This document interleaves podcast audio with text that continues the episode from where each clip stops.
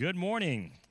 We are talking about parenting, and as I've stated before, really, the life group lessons we're covering does not require you to be a parent. It's, it's helpful regardless of your parenting status. Children at home, children grown, parent uh, of grandchildren, or uh, you are a parent of someone else's child, you watch children, you teach children. If in any way you are working with underage children, this, this life group I hope will be a help to you. Today we'll be talking about how to love children. And that is a lot harder than you might think.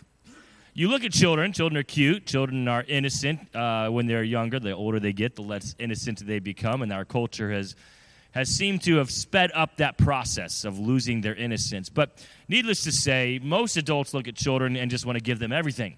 Most adults look at children and want to do for them everything. But is that how we should love children? Do we love children by giving them everything? Do we love children by doing everything for them? If you do, you aren't loving children, you are spoiling children. And I find a whole lot of spoiling going on from all types and all ages. I find that it is easily and quickly done by grandparents. You are the worst offenders, grandparents. I know. Don't scowl at me, Maddie. You know it's true. Don't pretend it's not. You're the worst offenders. You guys think that you did your time, you raised your children, now you get to spoil the grandchildren. Now, I want to say this in, in good fun and in jest. The less time you have with the children, the more you can get away with with being that grandparent who just spoils them. I mean, my parents, we see them literally one week out of the year. I don't need my parents to be the disciplinarians for the week that my children see them. I am completely fine with my parents spoiling my kids for that week that they see them out of 52. I get that. And, and you know some of you others it's more than a week it's two weeks it's four weeks it's hit and miss it's one week one day out of the week i, I understand two days okay so, well for some of you, are 52 weeks out of the week of the year but here's the thing the more you are around that child the more you need to focus on the child's needs and not just i want to be the, the spoiling loving grandparent if you see them occasionally, you can get away with that. But the more the child is around you, the more impact you have on that child, the more training that child will receive from you directly or indirectly. And you need to start asking yourself Am I doing this child well or harm by how I handle them when they are with me? And so, loving a child is not giving a child what they want, loving a child is giving them what they need. And sometimes they don't want what they need. And your job is to give it to them anyways. So let's talk about that. Before we do, I want to point out some books. If you've been in our church any amount of time, you've heard me mention these books before the five love languages. You're probably familiar with the original book, The Five Love Languages, and this is a book written for a husband and a wife, and it, and it essentially breaks down the art of communicating love. Because it's one thing to say, I love someone, it's altogether different for them to, to feel loved by you. Look, as a pastor, I say, I try to every Sunday, I try to say, I love you. I do mean that. But does it mean anything to you? Do you, as members, feel that I love you? Because if you don't feel that I love you, if you don't recognize or in some way say, yes, Pastor Russ does love me, it's empty words and, and at best empty words, at, at worst insulting to you every time I say it. Reminding you, it possibly, I hope this is not the case, but it could be a reminder weekly of my empty words and empty actions. Now take that and consider how much worse it would be in a deeper relationship, in a relationship where you are uh, covenanted together through marriage, in a relationship where you have brought a child into this world through birth, or you're the grandparent and you are raising the child, you are a guardian. Think of how much worse it is as a teacher if you're with children five days out of the week and, and you say things like, I care about you guys, I, I love you guys, but the students or the children say, No, you don't. That's pretty bad. And so Gary Chapman, the author of the Five Love Languages, wrote other books. He wrote the Five Love Languages of Teenagers, and there was another, a third one I don't have with me, another book that he wrote that would be valuable for you to read, the Five Love Languages of Children. So teenagers kind of see life differently at that age than do underage, you know, preteen or even elementary age children. And so he has written the, these three separate books dealing with those three types of relationships. I would encourage you to pick them up. Amazon, I think around 10 bucks you can buy how to, you know, the five love languages of children. Now, I'm not going to teach through these books. That's not the purpose of this class. I am going to briefly explain what these books touch on. So, the five love languages are five basic ways that people communicate and receive love. I communicate love to you, and you receive it. Now, just like um, a, a language, if I speak Spanish to you and you don't know Spanish, I could be telling you something very important. I could be very clear in my description of what I'm telling you, but if you don't speak Spanish, it means nothing to you. If you don't speak Italian and I'm speaking Italian, it doesn't matter how great of a communicator I am. If I'm speaking a language you do not know, it means nothing to you. And it's the same way with love. You could be a great communicator of love as it is uh, related to acts of service. That's mine, by the way, acts of service. You could be the best there is. You could love people to death with your acts of service, the things you do for people and, and you're willing, literally willing to, to kill yourself daily in acts of service for the people you care about. They're in bed, you're up till midnight doing things around the house. You're up till one or two o'clock in the morning preparing for the next day so that when the people you love get up, everything's ready to go. Right? That could be you, acts of service. But if they don't speak the love language of acts of service, you're going to be shocked when I tell you they don't feel loved by you. How could that be?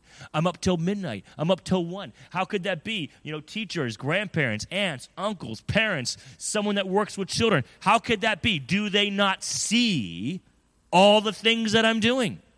Can they not notice when they come home the house is clean? That's acts of service. Do they not recognize that they eat three meals a day? That's acts of service. It's not the meal fairy didn't feed it to them. Can they not recognize that their clothes are laid out for them, you know, if they're young? Hopefully, you're not doing that for teenagers, right? Can they not recognize all the things that I do and the places that I take them and, and, and you know, I'm a taxi service to them? Don't they see that? Well, I got a, a deal breaker for you. Their love language is words of encouragement. And you're so busy doing things for them, you never actually tell them, not just I love you, but you're doing a great job today. You are a wonderful gift of God to me. You are uh, important to your mother, to your father. You're important to your grandmother, to your grandfather. You're important to me as a teacher, as a person. You're important to God. Words of encouragement, telling them things, not lies, not flattery. You're not trying to manipulate them with falsehoods. No, you're telling them the truth about themselves, but you're pulling out the best parts you're seeing the best parts because what is human nature? Human nature is usually one of two things. We usually only see the best of us, or we usually only see the worst of us, right? And, and, you find yourself kind of shifting back and forth throughout life. Like there was times in my life where I only saw my best. I'm like, I am good, man. I got, I am ready to go. I, you know, that was my younger years. Now all I see is like mostly the worst of myself. And you of, I feel like as you get older, as you mature a little bit, you go from seeing the best to seeing the worst. But it's not just age. There are there is other things, traumatic experiences, how people talk to you, bullying, that could cause you also to shift from seeing the good to only seeing the bad. I don't know about the children in your life, but chances are, in their immature state, chances are the children in your life are probably only seeing the best of themselves or only seeing the worst. They're probably not mature enough to recognize that there's both. And so it's your job as a lover of that child, as a parent, grandparent, aunt, uncle, to see the best and to remind that child that they have good that there is good, that God has given them good, that there is the best in them, and repeat it back to them constantly. Constantly. Now, be wise in what you're choosing to repeat back because you are basically instilling in them confidence in the things you're telling them. So let me ask you Is there a benefit to instilling confidence in a child of their looks?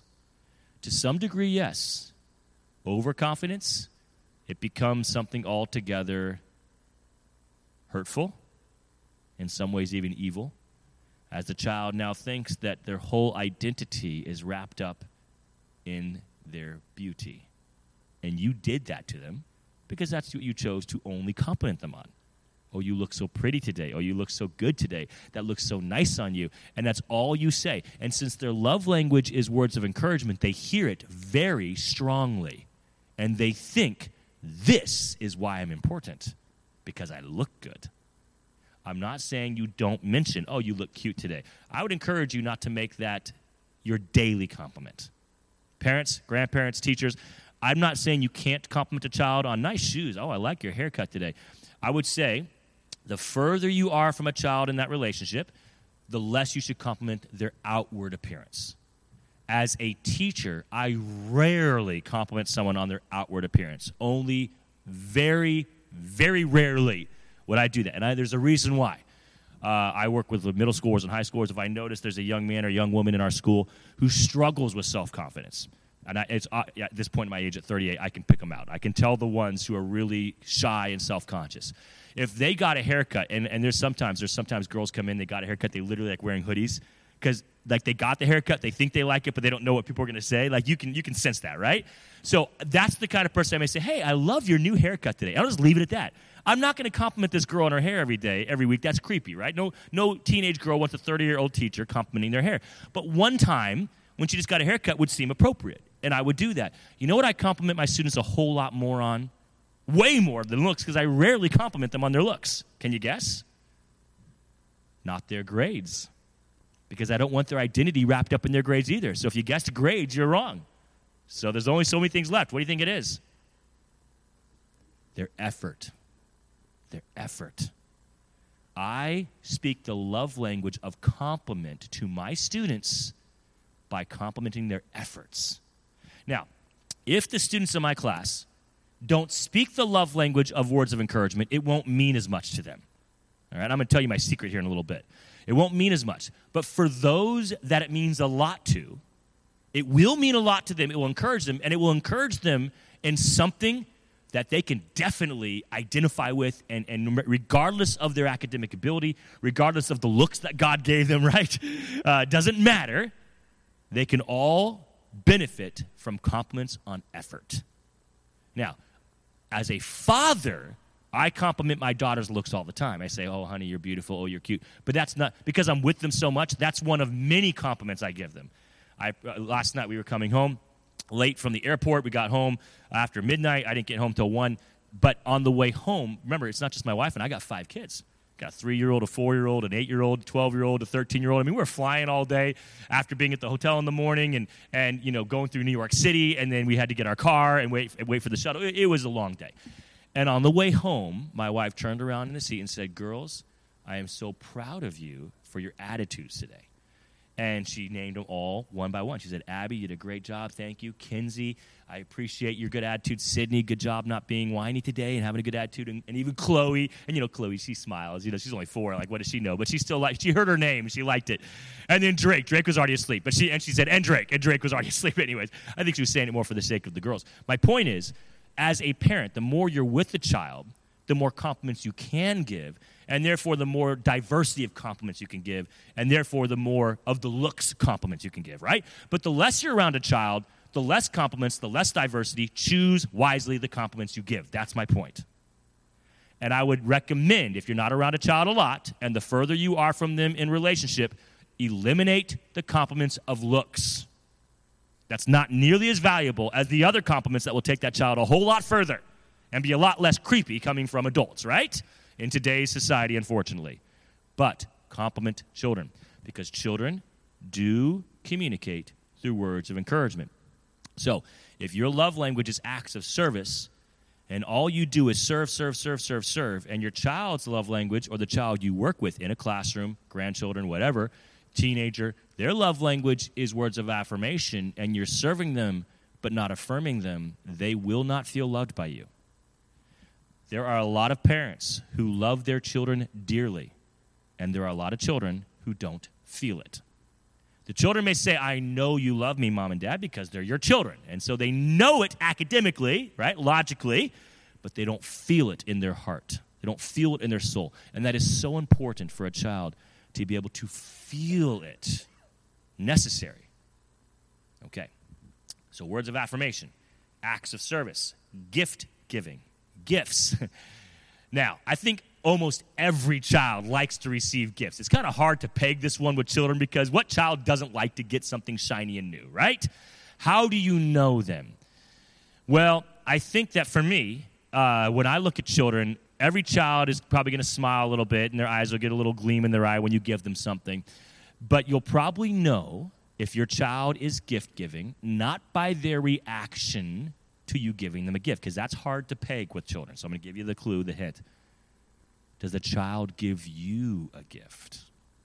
Children don't know what they don't know. Children don't understand this concept of five love languages and that mommy and daddy's love language is acts of service and, and words of affirmation. Mommy loves hearing compliments and daddy loves it when I do acts of service around the house. Children don't really, as they get older, they figure that out, probably because you tell them all the time, but you know, young children don't really know. And so young children are going to love you the way they want to be loved. You can give your children a quiz. They're online. Look up five love languages quiz for children. You'll find it. You can give it to your kid. Good luck with that. What I recommend you do is just ask yourself, how do my children love me? And I'll tell you mine. So, Drake, he's three. He doesn't know what's going on. Chloe, she's turning five in, in about three weeks. I know her love language. I have no doubt of her love language. The girl is always crawling on me. She's hugging on me. I like I sit down and she hugs me. Uh, yesterday we were at the pool and I sat down and she's like hugging on my neck and on my shoulder. She's like crawling all over me. The girl love language, without a doubt, it's physical touch. She loves to be hugged. She loves it. Like she says, Daddy, squeeze me, and I'll squeeze her. She goes, ah, you know, and, and she loves it. And then I have a daughter who is giving me things all the time. Sydney. Sydney gives me things. So does Abby. Abby likes to give me things. I have a daughter who loves compliments. Kinsey. So, it, by the way, children don't usually have only one love language, just as adults don't usually. There's, they're, they're usually bilingual in the way that they communicate love and receive it. So there's, you know, if, if you're, if you're, if you're, you know, given three or four love languages, chances are you're hitting one of them. If you're only giving one language, love language, your percentage goes down, okay? You don't put all your eggs in one basket with children, is my point. So, how do you know with students? How do you know with children you're not connecting with daily? How can you figure out their love language? A student at school, unless they're just really desperate for love, probably isn't going to come hug you. Young children might, and you might figure out at a first grade level or a third grade level which children at that level uh, are the gift, the love language of, of, of physical touch, because at that level they may come hug you, especially if they're desperate for it. Once they get to like fourth, fifth grade, they're going to stop hugging you, and it's hard to figure that out, right? It's also students in a school don't necessarily have the opportunity to give gifts to a teacher, not as often as they would. It's hard to figure that out. And so here's what I do as a teacher I give all five in appropriate ways to all the students. Now, how does that how is appropriate ways with physical touch. It's you know high fives, fist pumping. It's with the boys, you know, slapping on the backs. Unfortunately, at this point in, in our culture, there is no proper way for teenage girls. So I don't give physical touch in any way to teen girls. But to teen boys, yeah, slapping on the back, you know, pumping on the on the uh, shoulder, you know, whatever, hit them on the shoulder. Especially as a coach, basketball games. As a coach for my girls, I don't touch them at all. So again, with with teen girls, you're kind of out of luck if their love language is uh, physical touch. They need to get it from someone other than other than their teacher. but all the other four, you're good to go. And so I can give all four to everyone, and that fifth one only in limited ways to some of my students. So you've got acts of service, you've got physical touch, you've got um, gift giving, quality time. Unless your love language is quality time, you probably really struggle with this one. Probably very badly. This is hard. Did you catch? Quality time, not just time. You see, it's easy enough to be with someone to spend time with someone. You can make that sacrifice. You can, like, all right, I got 10 minutes on my day, let's do this thing. We're going to go out and go here. We're going to go do that. I'm going to take you to the park. It's easy enough to plan a vacation, it's easy enough to plan a day trip. And in your head, you're just checking off a box. In your head, you know my children or the students of my class or my grandchildren, my nieces, my nephew, the children in my life, you know they need to be with you and you need to be with them. So you Make time for them. You ever try to use the language you learned in high school when you traveled afar? I haven't because my mom, in all of her great wisdom, taught told me to learn Latin. I'm not sure what the benefit of that was. that was a horrible time in my life learning Latin. And then in college, I learned Greek and Hebrew. Like, I learned three languages that I will never use. I really wish I learned like six years of Spanish. That would have done me so much better. Unfortunately, I did not. I homeschooled there, thus the Latin, and I went to Bible college, thus the Greek and Hebrew. I would have I would have chosen over and over again if I had just learned Spanish, but not my choice. Out of the uh, whatever, you did learn Spanish, probably not well. You ever tried to go speak Spanish, broken Spanish, to someone? It's, it's not even Spanglish, it's not even close to Spanglish. And try to speak it to someone, to like, what are you doing? Like you're trying to speak the language, but they're like, that's not how that word is pronounced, and that's, you're saying something inappropriate to me. like, stop it, right? You ever been there? Done that or had it done to you? That's when you make attempts at quality time, but it's not quality, it's just time. It's a broken Spanish broken communication. And in your head, you walk away thinking, oh, I just communicated to them. And that person's like, wow, that was so offensive what they just said to me because you didn't even say what you should have said. You think you're communicating, you're not. You're just hurting that child more. You're reminding that child when you spend time with them how much you don't love them because even when there's the opportunity, you know, it's easy for a child with quality time. When you're at work, it's hard because a kid with quality time wants to be with you.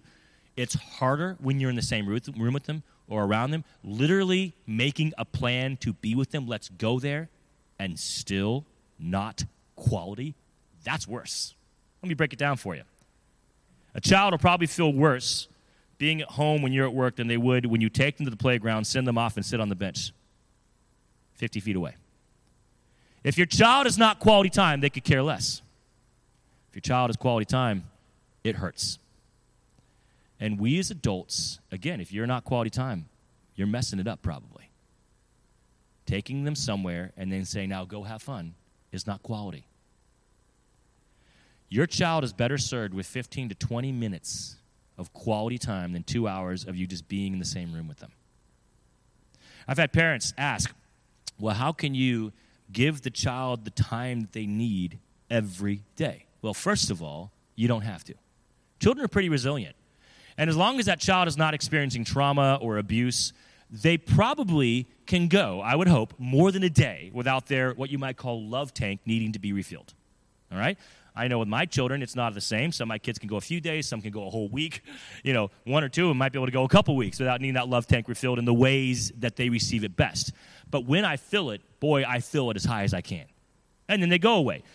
For a child, to need to have their love tank filled every day, there is some abuse, there's some trauma, there's some fear, there, there is some issues going on if you're filling their, their love tank emotionally and it's being emptied every day. There is something else you need to address, right?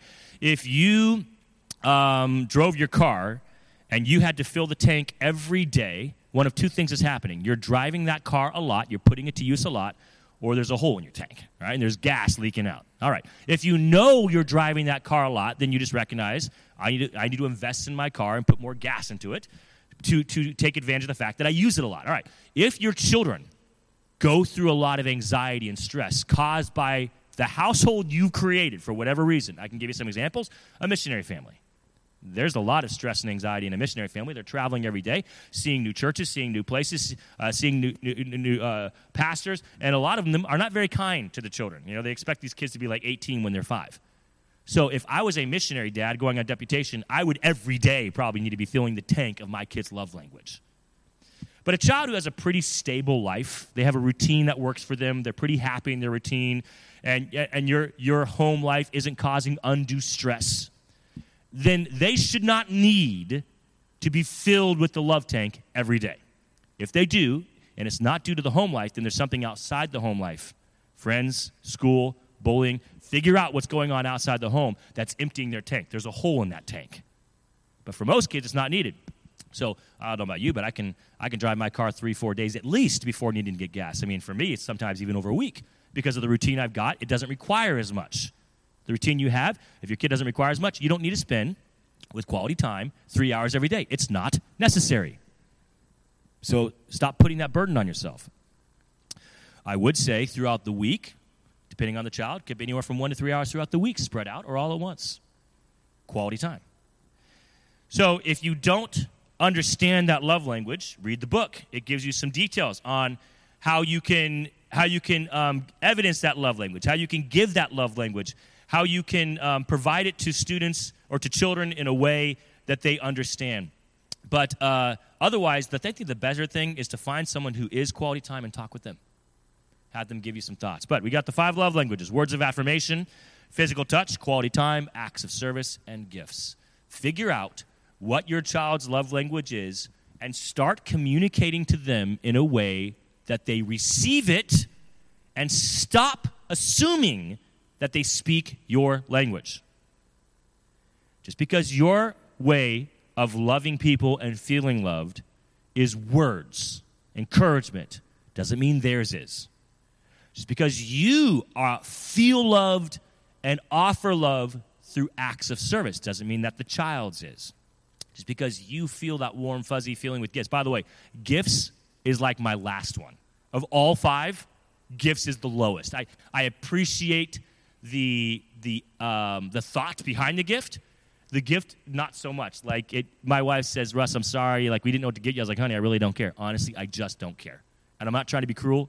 There like is very little like at Christmas, as most parents, you, you're happy that your kids are happy, right? And then gifts are about them. I can truly say that, and I feel no remorse when my kids like get me nothing or drew me a paper. Like I actually would prefer them drawing me something than anything else, right? Because it's the effort behind it. Because I'm an acts of service guy. So if the gift included acts of service, then that means more to me because there's service attached to the gift than just them buying something with my money and giving it back to me, which has happened. Like that means nothing to me. So, figure out what is your child's love language and start communicating it to them in the way they understand it. Because you loving your child and your child feeling loved are two different things. And until you know that and believe that, your child's going to struggle. Now, if your child does not feel love, when I say your child, grandchild, niece, nephew, a child, young, adult, if your child, in the sense of not belonging to you, but a child that God has placed in your care, has now become one of your children. When I look at the school, I see children, not mine in the sense of I own them, but mine in the sense of God has given responsibility over them, with them. And they're my children in a sense. Not that I'm their dad, I don't want to be their dad, but in a sense of I have the responsibility to show these kids that someone loves them, that someone cares about them. And so, students in your class, neighborhood kids that you've connected with the families, if a child is in your life, then you have some responsibility to invest love into that child. Some. And the closer you are to that child, the more responsibility you have. Here's the danger if that child in your life does not feel loved by you, then they will turn to someone else who will give them what they need. I'm not a sailor, never have been, but I've heard the stories, I've read the books, I know the history, and uh, the human body made mostly of water. And when the human body lacks water, the human body will forget everything else and will focus on that desperate need for water. Now, I'm a foodie. I love good tasting food. I would rather eat small portions of better tasting food than large portions of nasty food. I love good tasting food, but I can tell you this. From what I understand about human nature and the human condition, if I was dying of hunger and dying of thirst, my understanding is my thirst would overtake my hunger that my desire to drink would be higher even than my desire to eat, and I love good food. Okay. And so here it is people who find themselves shipwrecked, sailors who find themselves shipwrecked, and they run out of water, and there's no rain. You know the stories. What do they eventually do? They know they're dying, but what do they do in a last ditch effort to just quench temporarily their thirst? What would they do? Drink salt water. And a sailor knows it's going to kill them, right? But they don't care. They know they're dying anyways. I just want my thirst to be quenched, even temporarily, knowing it will kill me anyways. Okay.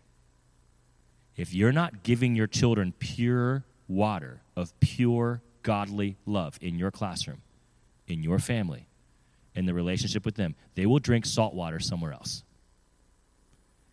And the unfortunate thing is, children won't know it's salt water. Children will think water is water. and that child will be drinking salt water from social media, from fake friends online, from fake friends in class. That young lady will be drinking salt water from any young man who will uh, wink. Any young man doesn't care how he looks anymore. That girl's so desperate, she'll drink salt water. Like the guy could be ugly as, as a dog she doesn't care. He's giving her attention. He's salt water. He's not good for her, and he's ugly. It doesn't matter. She's going to take it because she's not getting pure, good water from those who have the responsibility to give it to her. Only after she says she's drunk salt water for years in a row will it finally dawn on her these guys aren't good for me. But she'll keep drinking it. Why? I mean, she's 18 now. She's 30. She's 40. And she's still drinking salt water. Why? She's still drinking water, uh, receiving love from tainted, unhelpful sources, that the more she gets it, the more it hurts her. salt water doesn't help you, it kills you. And the more you put in your body, the more it kills you. And yet, this girl will keep drinking the metaphorical salt water of love from sources that are killing her. Why? And now she knows it. Why? Because she just wants to have a temporary relief of the pain of a slow death. Emotional, slow emotional death. She wants temporary pain relieved. So she'll drink the salt water, knowing that this guy looking for a one night stand only, that's all he wants from me, but at least for one night, I'll be with someone. He wants nothing more from me than 30 minutes, but at least for 30 minutes, someone wants something from me.